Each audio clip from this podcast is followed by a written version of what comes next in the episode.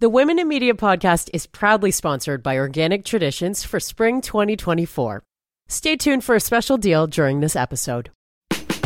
I'm Sarah Burke, and this is the Women in Media podcast. And on this episode, I am celebrating a milestone. It's episode number 50. And I couldn't think of a more appropriate guest. I'm pulling in my first friend in an unknown city when I moved for my first full time radio job my roommate during some of the most difficult and amazing years of my life here in Toronto, and the woman who was sitting across from me at the dinner table when I first dreamt up this podcast. Please welcome one of my best friends and confidants, Morgan Campbell of Global News, who's one of the most fantastic reporters and videographers in this country. Eden's watching the baby, so as long as like my boobs don't start leaking, I'm good to go. what a start. So you're on maternity leave. How are you doing? You ready to get into it? I'm great. I'm great. Congratulations on episode 50. Nuts, because that's huge. This happened with you sitting at our dinner table. What did we call that podcast that we were going to start together at one point? What was it called again? Remember how terrible the, the pilot was? uh, dinner debrief. Because we debriefed about our work days every day after dinner. Yeah. And then we mic'd ourselves up while we were cleaning up from dinner, and all you could hear is like the dishes and the clamoring of.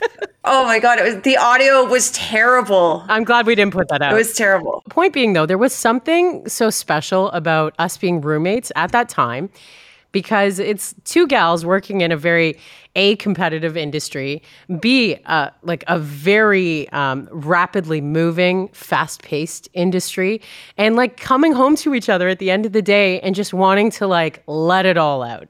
So that time for me living with you was like pretty pivotal, I think, in keeping me going. Like it was hard what we do for a living. But I don't think I don't think a lot of people really understand the pressure of this industry unless you're like in it, right?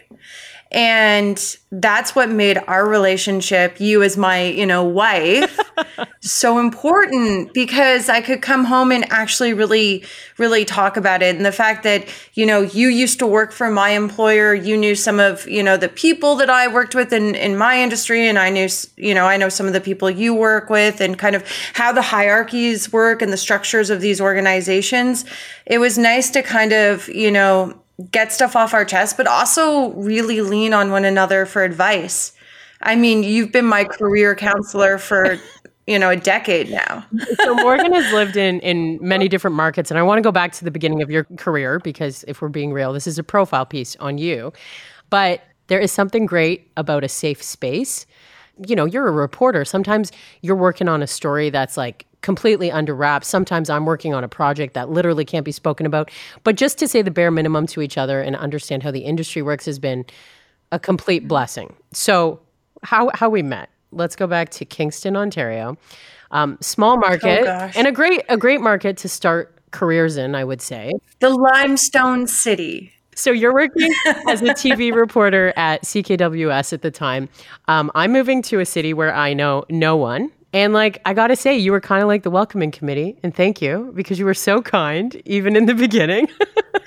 you know, that's uh, that's why I had all those house parties. I would every like new person that came into the station, I'd be like, "Guys, we have to have a house party. Like we have to have Who's bringing salad?" yeah.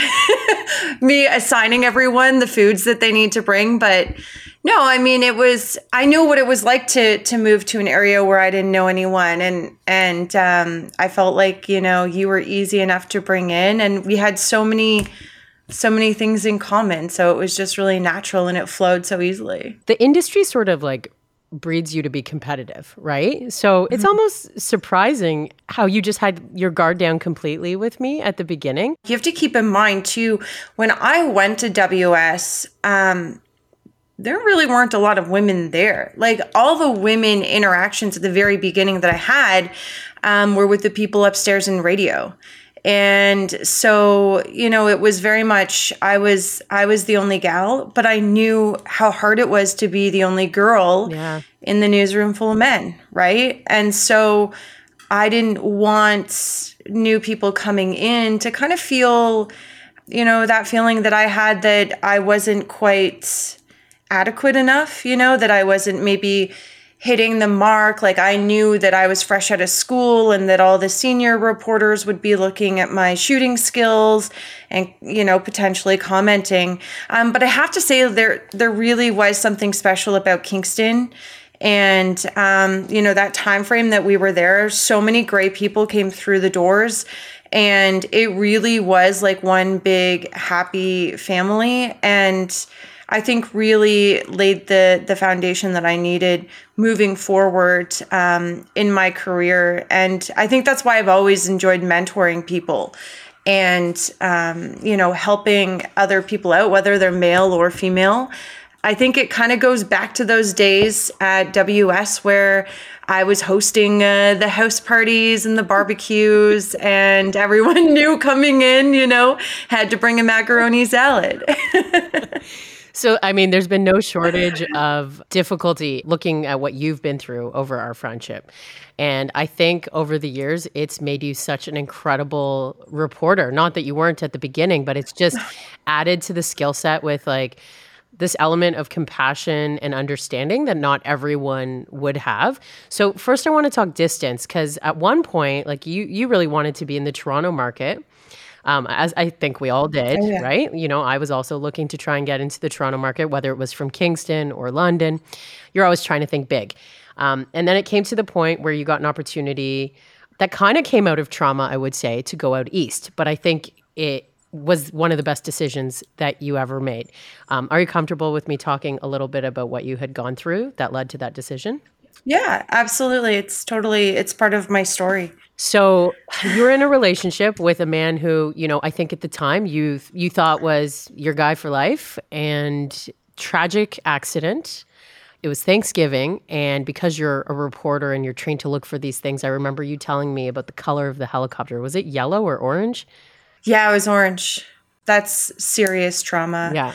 Um it's crazy you know the things you you remember like from that day like the helicopter. I remember the sound of like the gravel the tires hitting gravel. You know i remember the smell in the air. Um but i think that's just you know really how i remember just these little pieces of things so vividly. The sound you know the squawking on the police and fire radios yeah. um that just kind of stay with me my partner at the time had died in in you know just a really tragic collision. I had um, again when you talk about the reporter aspect of it like i remember being on the phone with a friend and seeing the police cars drive by my house. And uh, my friend say didn't you just say that you know he he left and I was like, yeah, and it, and it clicked, right? Because my little town that I lived in didn't have OPP officers flying down the road, right? So, you know, um, I got there literally as the helicopter got there and, you know, saw them working on him and, and trying to revive him. And unfortunately, he didn't make it home that night. And I was left with, you know, a huge. A void. I was at a fork in a road, really. Yeah. I could um, be just completely encompassed and, and, and wrapped in my grief, or I could choose to use it and as a learning situation and move forward. Now, I took, you know, maybe two months in my grief. You know, I was sleeping on the floor. Oh, I, I, was that. hardly sleeping. I wasn't eating. I mean, all the things. It was terrible. Um, but I came kind of to that moment where I thought, well, I can't live in this house that we just bought anymore. Like, I can't have all these daily reminders. Maybe it's time for me to go and do something else and go somewhere else. And uh, that's when I saw the the opportunity at Global Maritimes and I moved. Uh, I applied and and got the job. I think a lot of young reporters, young people in the industry, um, take that chance and go somewhere new. Um, but for you, it was kind of like kind of in the middle of, of your career. Was it harder to pick up in the middle of after already establishing roots in Ontario? I remember my parents and so many people thinking I was absolutely nuts because I was moving to a province with no support systems. I'd been in therapy full time um, at that time, just kind of learning how to cope and and you know I've always used this phrase, um, you know, in, in my trauma you know, learning to adapt and overcome obstacles. And it's the same phrase that can truly be applied in, in any workplace, journalism, news reporting, the same. You know, you're you're given an obstacle or change, you need to learn how to adapt to it and then overcome that obstacle. Right. And I kind of took that approach with with the move down east and it was truly the best decision I ever made. Um, despite being so far away from kind of my support network, I created a new support network there and learned so much about myself. And I think I needed to leave in order to to truly make that transition. Um, yeah. If that makes sense. Yeah. I think that the the day to day would have ate me, you know, like just would have eaten me alive. Um, but going somewhere else to grow um, where not everyone looked at me with sad eyes, yeah, right? Yeah. Um, that was the worst part about this whole thing. I remember going back to work after, you know, I think I was off for six weeks or something. And I there was an MP, MPP, and I'm not going to say her name um, out of out of respect because I think that sometimes people say and do things that you know they maybe think of after and think oh i shouldn't have done that. But i remember going to a press conference and um, the woman saying the mpp of all people saying you know we're just so happy to see morgan back with us joining us.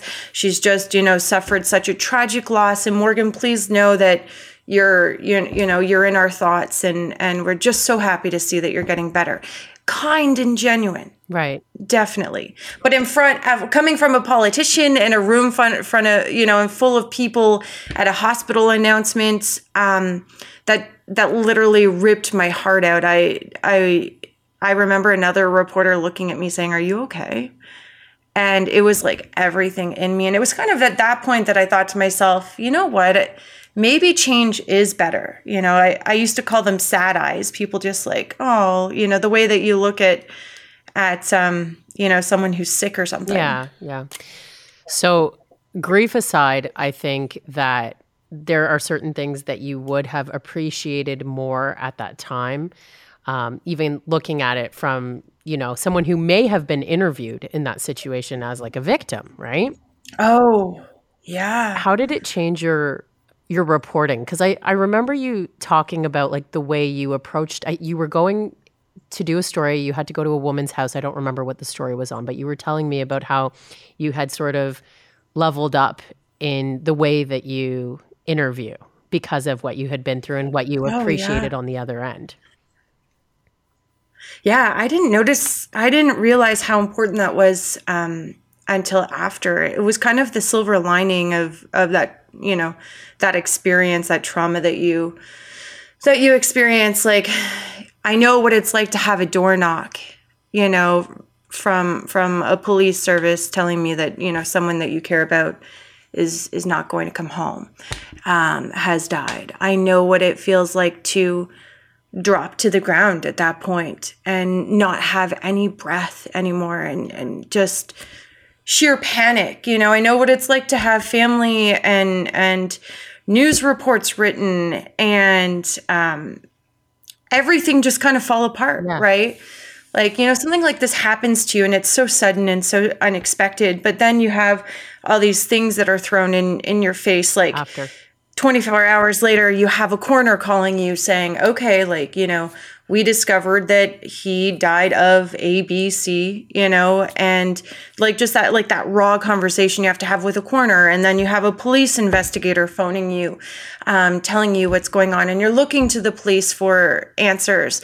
And you're wondering, well, what happened to the vehicle that he drove? And oh, wow, there's supposed to be a funeral now. All these things that just kind of roll at you. They just come at you so fast. Um, nobody knows what that's like unless you've been through it. Um, and so I've taken, you know, that approach in speaking to victims of crime and speaking to, you know, victims who, um, you know, maybe lost a loved one in an, in a similar kind of accident, um, who who had really been, you know, in the same position as me. And I've always been completely open, honest, um, and transparent with my story and my experience to the point where I've gone as far as to offer someone a hug. Oh, you know, so and and that may be completely viewed as unprofessional, but if someone shares their raw emotional story with me and you break down and you're crying, like my natural instinct is to hug someone as long as they want the hug, right? But sometimes yeah. it's just taking that moment to be like, I know exactly how you feel because when you're in it, you think nobody knows how you feel. And the vast majority of people have no idea how that feels. And I hope they never ever have to experience how that feels because it is something that stays with you for the rest of your life. You don't get over it, you just learn how to live with it. It became a part of like your superpower skill set. Yeah, and I think too he would have wanted that. Like he would have wanted me to to find the the positive out of it.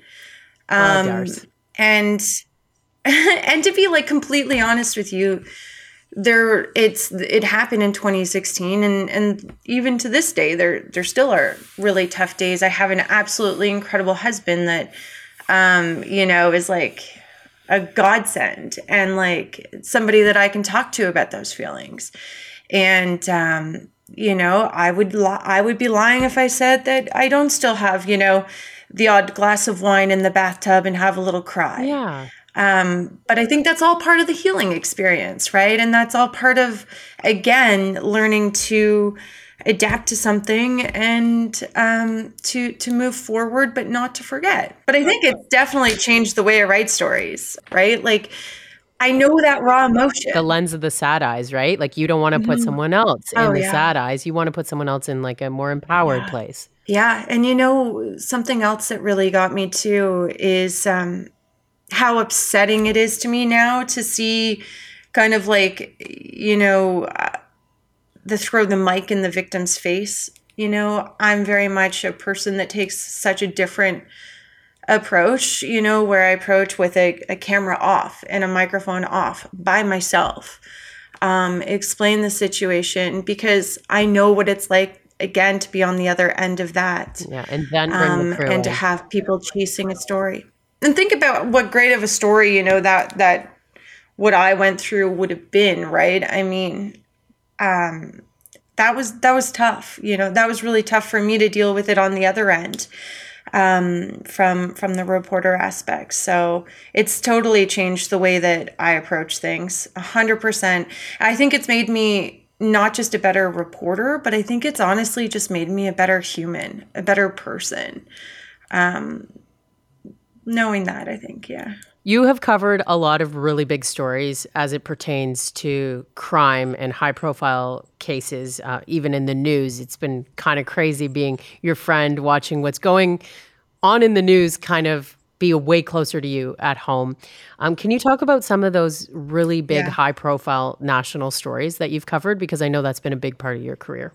Oh, well, the one that really um, is in my mind more often than I want to ever admit is probably the story of um, the disgraced ex Colonel Russell Williams, um, who raped and, and murdered women. Um, he really was Canada's bright, shining lie. You know, he held such a high top military position um, and uh, just completely betrayed i think the entire country. It was this was an international story and i was just starting out really as a young journalist and um, to see kind of the impact that that had and and still to some degree continues to have on that region of ontario the quinte region um, has definitely been something that's stayed with me. I've i've remained um, close to some of the people involved in that case, um, including wow. victims' family members. And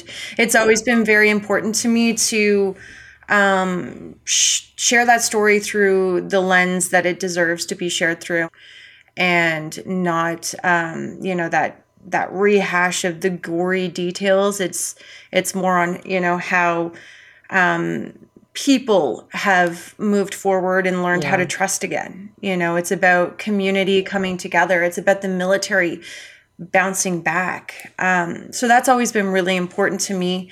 Um, the Shafia family murders, uh, that was an absolutely tragic, tragic story of um, an honor killing. involving, um, you know, yeah. children and and um, and an adult woman. Um, again, that's those. These are just stories that that constantly um, stick with you, and and that's before my time even in Toronto or even down east. The shootings of of um, the police officers in Fredericton. New Brunswick. I th- I even think back to the to the widow of one of the officers and like oh it like you still feel it in your gut you know like just how how how tragic that was and how sudden. And, and again like that impact on the community. I've i've definitely and i don't know if this goes back to my own lived experience but i've always been so big on impact telling a story through the eyes of those impacted. Um, you know not telling stories um, through a bunch of talking heads that are all officials, you know, police officers and politicians, you know, those those talking heads telling stories through real people, whether it be people on the street, people directly impacted by something. Those are the best stories. Those are the most impactful stories. There's a catalog of of stories. I even think about um, some of the stuff here in Toronto. Um, you know, the there was a shooting involving a young kid um, at near Jane and Finch that has definitely stayed with me. You know, I I interviewed a woman, a little girl was in her bed, and there was a bullet that went through her room. You know, just a young child. And meanwhile, um, a boy, I believe he was 12 years old, was, you know, just killed in broad daylight walking back from the grocery store with his mother. You know, how yeah. do you comprehend these things, you know, and there's definitely been, um, you know, a lot of tragic stories, but there's, I've had a ton of, you know, really incredible stories as well and, and learning and, and experiencing things like even going back to the, the floods in Fredericton um, and, and that area uh, a couple of years ago, they had historic floods people just inviting me into their house. Like, I actually have a video of this um, elderly woman whose house was raised really high. The um, Grand Lake floods into her backyard and just covers everything. And to picture it, you have to think about like being on the second story of your house, right? And that's where she was living because the whole first floor was underwater. And I I got there by boat and she there was a deck and she came out onto the deck and she was like hi sweetie like thank you so much for coming and telling our stories. And she gave me a bag of chocolate because like Easter was on the weekend. And I don't know if I stole the chocolate from like her grandchildren or something, because obviously they couldn't visit that year. But she gave me this huge bag of chocolate and she was like, Love you, sweetie. Thank you. And then like later that day, I ended up going into her house and having tea with her and her son. And like she wanted to feed me and everything. And I'm looking at her and I'm like, everything you have is like underwater and you're worried about entertaining me like your garage is gone. Like the man cave outside is gone. Like you don't know where your boat is. Your vehicle might be underwater might just be like down the river somewhere. And like she just was wanting to like visit with me it was it was absolutely crazy that's that's truly you know folks who live in the Maritimes. Like they're just such special people. And I think also like kind of going back to that trip, um, I call it a trip because it didn't feel like work. But you know, my time out there, it made me learn so much about like what um, is important to other people. I find in in Ontario we have a very um, very narrow approach to uh, you know some of the news stories that we see right? You know a lot of it is about and they're important stories you know healthcare and and budgets and and and those you know the the pandemic as of late. But when i was down east you know things that were important to people they're completely different the lobster industry, uh, rules imposed by the federal government on the snow crab in- industry, um, natural disasters, um, the endangered right whale. The fact that they changed the kind of salt that they used on the Trans Canada Highway, which you know ultimately led to to more accidents.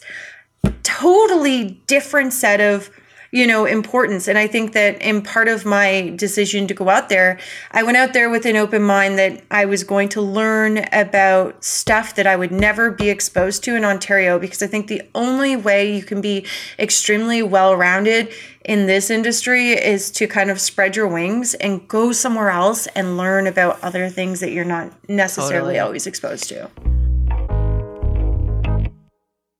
It's Sarah Burke here, the host of the Women in Media podcast and the founder of the Women in Media Network. Yep, now there's an entire network. I've been working really hard to get things off the ground. And what would I do without coffee? I can barely function without it. But I feel much better about putting a coffee that's full of superfoods in my body.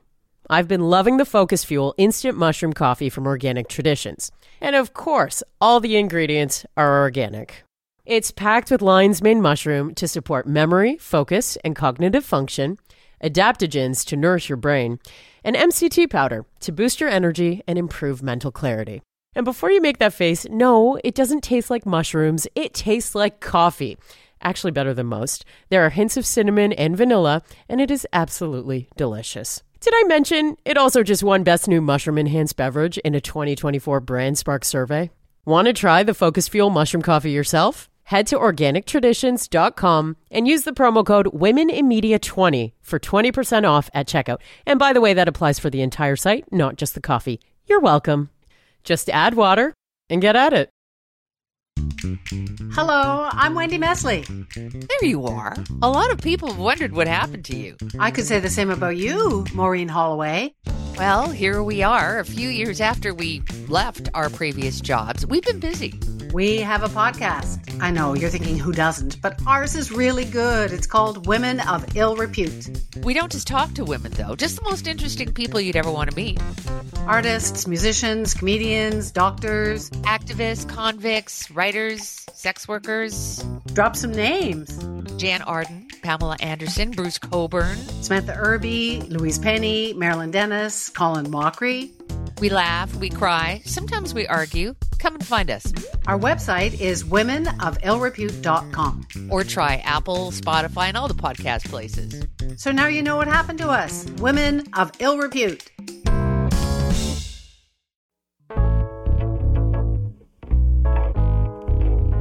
And then like coming back to Ontario, you did make it to Toronto and and the the big city. what was it your yeah. stepsister uh, said? You'll be in that big city drinking your Starbucks. it, it's funny because there's a period yeah. of my life when Morgan and I were in a long distance relationship. And it was like, I knew when she called, I would have to set aside, I feel like I said this in your wedding speech. I would have to set aside a good hour or two because when we were going to talk, it was going to be like a full on oh, yeah. throwdown. Like, you're not doing anything else for two hours. I was in the process of yeah. breaking up with my boyfriend. He's sitting in the living room. I'm on the phone with you. You've called out of nowhere and I'm trying to like be excited about you moving to Toronto, but I'm also trying to like in code tell you I need a roommate.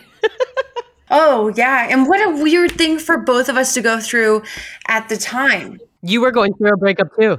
Yeah, I was dating someone in New Brunswick and decided that, you know, yeah. I was going back home and um I remember trying to talk to you about that and then be like, so I need to talk to you about Global Toronto and then be like, where the heck should I live? I know nothing about yeah. this city. And you're just sitting there like, oh, yeah.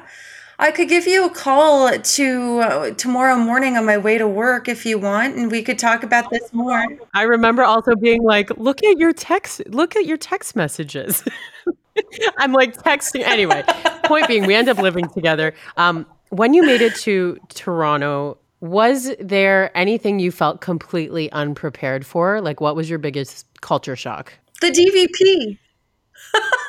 Even me, like, you know, starting my career in London, Ontario, when I moved back to Toronto and I technically grew up in the GTA, I was still having that culture shock. And the, you know, I only drove downtown on my routes to certain places. It's not like I had all this experience navigating the big city either.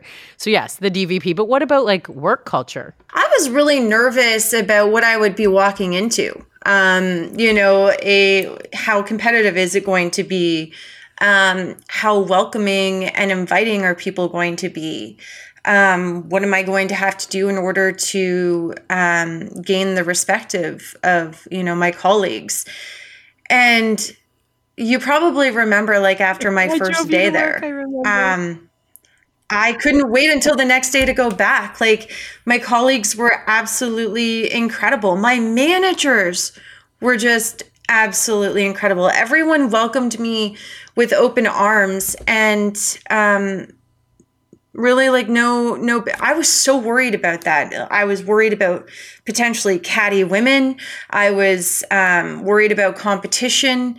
I still remember when like ace reporter sean o'shea like came up to me and introduced himself to me and i was in awe. Like you have to you have to know like when you're out there in other markets there there are reporters who you're watching um, and learning from. And you know i was huge into consumer sos and sean's approach. And he was just like so kind asking me questions about myself. And I could hardly even talk, you know. But even like F- Farah Nasser, like she was absolutely incredible showing me around like before I actually started and I came in to to meet at the assignment uh, desk and the managers and stuff. And you know I remember she like was just walking me around took me in introduced me to the makeup artist um, took me upstairs. She's like you don't have to wait oh, in the waiting that, room. yeah. what are you doing? And it you know like it was just like oh my gosh the she was the anchor then. The anchor like just took me in and and and uh treated me like an equal. Um, so that was that was really really great. Also in the Toronto market, you know, the ability to cover maybe more high profile stories. I know you started doing some reporting uh, for Global National, which you were always very excited about when we were dinner debriefing. You're sort of witnessing and experiencing some, you know, some trauma through others. Um, what type of resources were available to you in that situation so that when you come home, you know, you're able to let go of the day and you're not bringing home the stress and the things that you've seen. Sometimes we have to oh, talk oh, yeah. about PTSD a little bit here. Well, yeah. And we know too that, I mean, it's no secret that I have suffered from PTSD since the yeah. accident in 2016. I'm a huge believer in therapy. I I still partake in in therapy. I think we've been really, really lucky um, with Corus Entertainment. They've been very supportive of, um, you know, kind of mental health check ins and making sure that uh, we are given the resources needed, um, including access to therapy and therapists and whatnot. So that's been great. But um, it isn't easy to leave those images um, right. you know, in the field. Like, I, I think of, and I was pregnant when this happened, so I don't know if it just impacted me even more, but there was a woman in her 80s who was um, run over by a street sweeper in Toronto. It was terrible. It was absolutely terrible. And um, I remember I came home and my husband, who's a paramedic, checked in on me, and you know we're we're huge um, in checking in on each other's mental health in this household. And um, he said, you know, I had one of my colleagues who had been on the scene call me to check in on you, and you know she know knew how it impacted her having to see it. And I didn't see anything near what first responders would have, right? Um, but the fact that even that was happening, um, early on in the pandemic, I don't know if you remember the Zoom bombs. Oh yeah. Oh, this was terrible. We um, were doing. Uh, I was on a Zoom call. It was a press conference, so it was open. Um, and didn't have a password. You know, the Zoom meeting was bombed by someone who was sharing very inappropriate um, videos of children I mean, now actually that I have a baby, I've found that that's kind of been coming back. And I've been thinking about that because of it was horrifying. Like, I mean, I called the police. Um, there was there was someone in our resources department who also had been monitoring the feed, and he witnessed it. Um, I called my boss crying, um, and I just uh, couldn't. I couldn't even breathe. It was terrible. And um, you know, we filed police reports and and provided all the information that we could. Um, but like that again, I mean, here we are a, ways away, and it it still does impact me. I guess even when we were all locked behind uh, closed doors for the most part, you know, it's really highlighted the importance of continuing to just talk to someone. And if you don't want to talk to a professional, that's fine. You know, talk to a friend, talk yeah. to a family member. Um, there were lots of times I mm-hmm. spoke to you about it, you know, um, and sometimes it's even more important just to have a check in on those people that um, yeah. you care about. I said this the other day, um, being on maternity leave right now. So many people, you know, will message about how's Finley, but not everyone will say, How are you? Right. And I think that everyone kind of has a role to play in shifting how we mm-hmm. think about those things um, because we all live in a really tough time. We all see things that um, are going to impact us. So you're bringing me into this next subject, so. and I'm not going to lie. I know you very well, and you're what six weeks uh, postpartum right now? Seven, but who's counting? We're the the same type of person when it comes to like work ethics in the professional part of our lives, and you've worked your ass off for so many years to get to where you were. I want to talk about you even coming to the conclusion that you were ready to have a baby and go on maternity leave because I know that that wasn't easy for you. But my invite for you to come on this podcast yeah. right now, yes, of course, episode 50 and you know, you're you're one of my people, but like I thought to myself, if I know Morgan right now, she's grappling with her identity because she's at home with a baby and I know she misses work. Yeah. Yeah. This is going to sound terrible to say this like out loud and like please bosses like don't give my job away. I'm actually shocked at like how little I have thought about it. I think what I miss you know are the headlines and and like being out there and, and seeing the stories but like having kind of this new assignment of keeping this little human alive and um you know trying to to yeah. I don't know, find sleep where you can. I think that's why my thoughts are always so like jarbled because I'm just literally running on fumes all the time. But yeah, like it's it's kind of tough to be sidelined. One of my colleagues called me yesterday and he was just like talking about everything work and I'm like just tell me everything. Like what was, you know, X meeting about and how did you enjoy being on, you know, this show and um and he's like, Morgan, I'm on deadline. Like, I got to let you go. And I just kept, you, you know, me talking and talking, um, wanting to know, like, what's up. Morgan, it's a Starbucks drive through. We can't be here for two hours. Yes. but you can, those are where you find the best stories water coolers, Starbucks drive throughs, the brick. this is not a paid partnership with the brick, by the way. No. Um, but yeah, I, I do miss it to a degree. Um, but I think that I'm also like somewhat I don't want them to forget about me. And I think that's every woman's like major fear when when they leave to go on maternity leave is like I hope that they don't replace me and I hope that they don't forget about me. Obviously, they have to replace my role um, for operational needs, but uh, when you put so much of your life into it, you know, I was chatting with my my girlfriend Kat, who also works at Global, the other day, and she's like, "You used to put, you know, like 150 percent into your work," and she's like, "And I bet when you come back, you'll just be a normal person, and you'll put like probably." 100 110% into your work because you'll still have this like little human that will need attention. And the way she put it i was like yeah okay. I could i can get behind that you know How were you when you found out you were pregnant? Because um, I know that that's like a big part for women in this industry of like, how early am I going to tell my bosses? Like, how do I want this to go? I was really nervous um, at the beginning because, um, obviously, for obvious reasons, accidents on the side of a highway, uh, toxic fires, um, you know, me carrying gear around because I also I'm a trained videographer and and carry cameras and, and tripods and um and I I I don't carry light gear, you know. Um and I had suffered um a miscarriage previous to this um in that uh you know, I was quite protective of the pregnancy. I was, I really, really wanted to make sure that I did everything I could to ensure that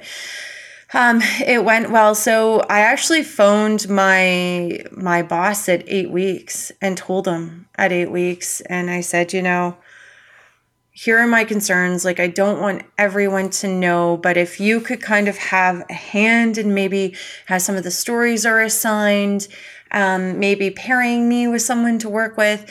And he was absolutely incredible. Um, he never let me down once. I was always, um, you know, taken care of in that sense. And if I didn't feel comfortable doing something, I felt empowered enough to be able to say something um, that, you know, like this is not good for me today. Um, and I think that I was lucky in that sense. And I know that not everyone has managers like that. And I may have had a more positive experience in, in comparison to others. Um, but I also think I was I, I I tried very hard to be direct in what I needed and and what I wanted, and knew that if I couldn't get that, that um, you know I would even have a union to help support me in ensuring. Yeah, I know you've I had a great management that. experience, which is lovely. um, what's your experience? What's your experience been with yeah. like even you know, working through the pregnancy, one of the last conversations I had with you before you gave birth was you were recording in your closet and then you literally went to the hospital. Oh my gosh. So this is how insane I am. I literally put my end date for work one day before my due date. Crazy. I remember like my manager being like, it's great that you want to work until that day, but like, are you aware that you know these things kind of have their own schedule? And i was like yeah yeah don't worry it'll be fine.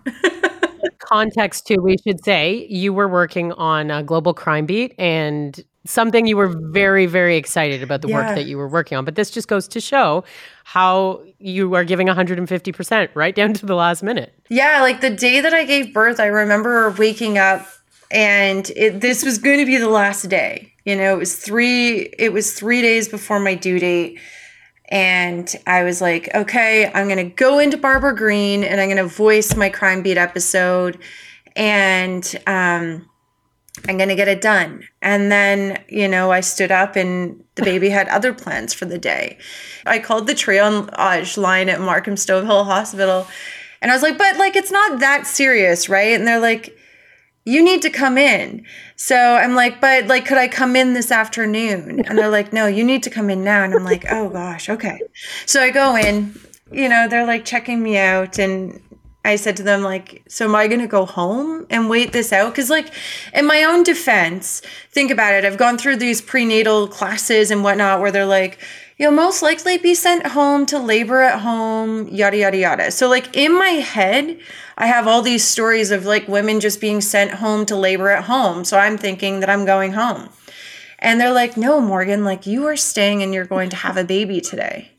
And so I'm I like, can't oh. voice crime beat. So one, yeah. So it's like one thing leads to another. And I'm like, well, um, when? And they're like, in 10 minutes. Like we had to do an emergency C section. Um, the baby, ha- I had been okay. leaking meconium, and it was important to get in there because it was impacting the heart rate. And I think that it was like a, a whole, it, there was a bunch of shock, right? Like the C section wasn't on my plan. I'm petrified of like surgery. And then like on the other ha- like my other part of my brain was I was like, oh, I wonder like who's going to call my boss, you know, to tell them I'm not working today. It's like I didn't even have a chance to process it. And I remember like later that day, I text the text the producer that I was working on on the episodes with, and I said, uh, "Hey, Melinda, like not to freak out, but like uh, change of plans today. Like I had a baby, but just so you know, like I can take a look at A, B, C, and D. Well, and she's like, "What?" Like no you're not taking a look at anything you know that's kind of like her reaction was like what do you mean? There was a lot of emotion going through me at that time. And so the ob came in and he just shook his head because the whole time all he heard about was how i have to finish crime beat i have this show that i'm working on and you know once i do that like then you know i'll do like more nesting or or whatever right? I, I had a very easy pregnancy um, comparatively. And so he walked in, and the first thing he said to me was not like, "How how do you feel?" He was like, "So did you finish Crime Beat?" And he did it just like that too, with this like, "So did you finish Crime Beat?" Like, well, close, but it's not lost yet. And he just laughed, and he was like, "I told you." You know that these these babies have their own schedules morgan. And he's like i hope you learned a valuable lesson here. And i did. Now before anyone thinks that you know i was pushed to work longer than i should have being pregnant that was absolutely not the case. I was lucky enough to be able to work from home in my pajamas, eat when I needed to, drink when I needed to, take a break when I needed to. Um, and actually my employer working with me to to help me you know be able to cross those bridges and and and do that meant that i was actually able to work longer which in turn gives me more time on the back end of my maternity leave to spend with finley.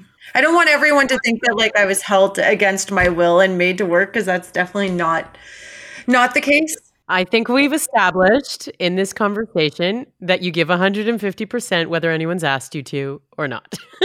so Yeah, and it's probably it's probably to to a fault. I mean, I I think too that even over the last couple of years I've really worked on boundaries, right? And I mean, you've helped me with your experience um not that I'm going to go into detail about your experience, but we sat down and a lot of our discussions have been about boundaries.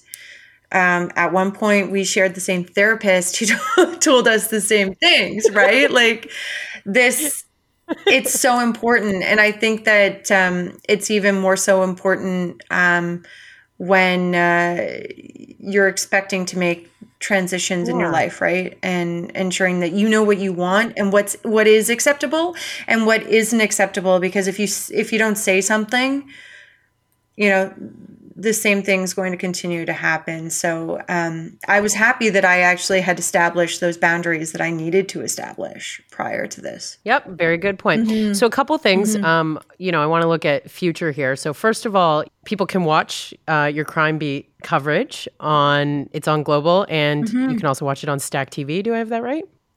And Amazon Prime. Um, the Global TV app. The episode is going to air in February. We're still kind of working out um, an air date. Um, but it's a two part um, series on the Russell Williams case, revisiting it. Um, we've landed some exclusive interviews. And to be honest, um, it has been such an important project, um, having been so close to that story so many years ago, having grown with that story, living not far from where everything happened. Um, it was important to me to really take carriage of that story. And I think that's, I know actually yeah. that's why it worked so long, you know, to ensure that that it was given the justice that it needed and that it was um, that it's told in a way that is um, is respectful. Uh, yeah, so that airs in in February, and then uh, we'll share we'll share links and stuff when it comes out. I also wanted to quickly touch on the fact that you became a professor over the last year. Oh yeah. How has it been working with students um, through Seneca? Oh, that's probably the most rewarding thing I've ever done. Like, oh gosh, I love them. I love the students. You know, I had some like just remarkable kids who wanted to learn. Um, that experience, like, I learned so much about myself. Um, and I learned so much about even just like, you know, that younger generation. Um, and it was so great to be able to share my experiences in the industry and to um, see these students grow from day one, where, you know, they didn't know any TV terms. They, you know, some of them hadn't really even watched a lot of news. Um, to where they where they landed at the end. I'm looking at some of these these students thinking like, you could easily be an editorial assistant right now you know, you could easily walk into a newsroom. Your shots are good enough that a TV station would buy them. You know, um, if you were a freelancer, that watching that growth was absolutely incredible. And the other great, so I taught um, in the media program, but I also taught um, a workshop for new Canadians through Seneca um, as well. They had some media background um, but it was, you know, a course that would help them transition into Canadian media. That was even absolutely incredible. I mean, we're talking about people who are generally adults. Um, and, uh, you know, on our workshop like Saturdays, it would just be amazing to sit there and we'd, I'd always order, uh, I ordered pizza and we'd eat the pizza and I'd be like, so tell me, you know, about your home. Tell me, you know, about some of the stories that you covered. And from, you know, that perspective, I think I got as much out of that as as they did as as the students taking the course and I think that that that is just so so important. To be honest with you, um I did not think I would like teaching as much as I as I do.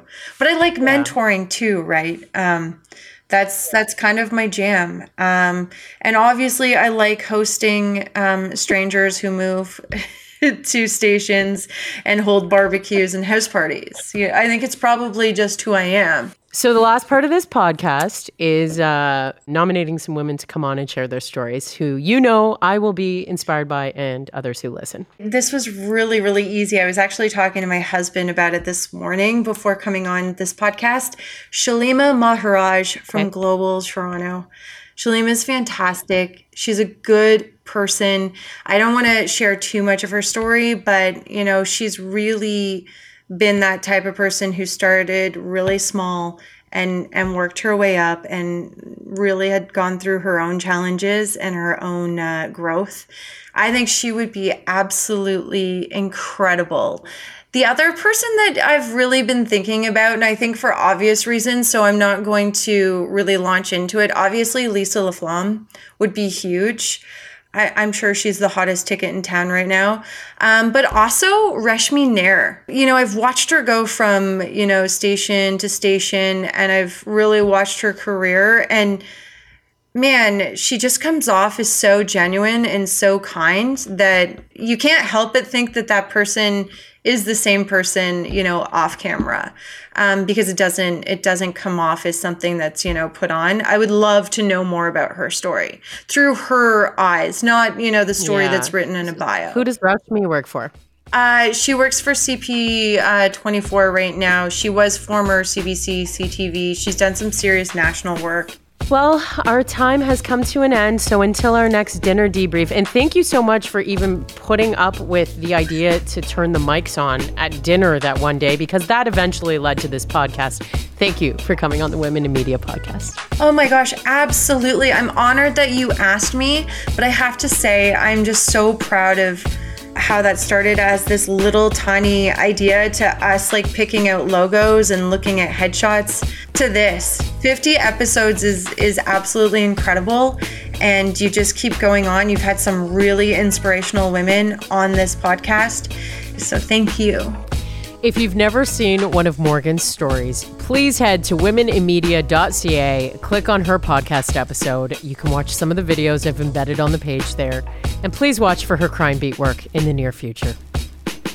Up next on the Women in Media podcast, Please join me for a conversation with Robin Stewart, the executive director of the Canadian chapter of Women in Music, who has some very exciting announcements on the way. Until then, thanks so much for listening.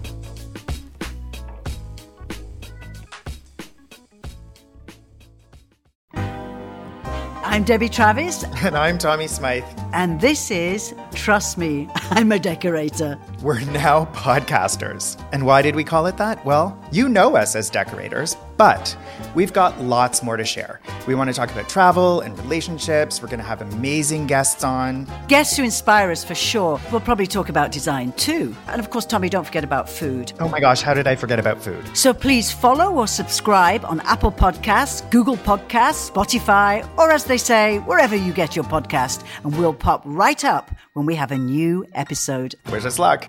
This podcast is distributed by the Women in Media Podcast Network. Find out more at womeninmedia.network.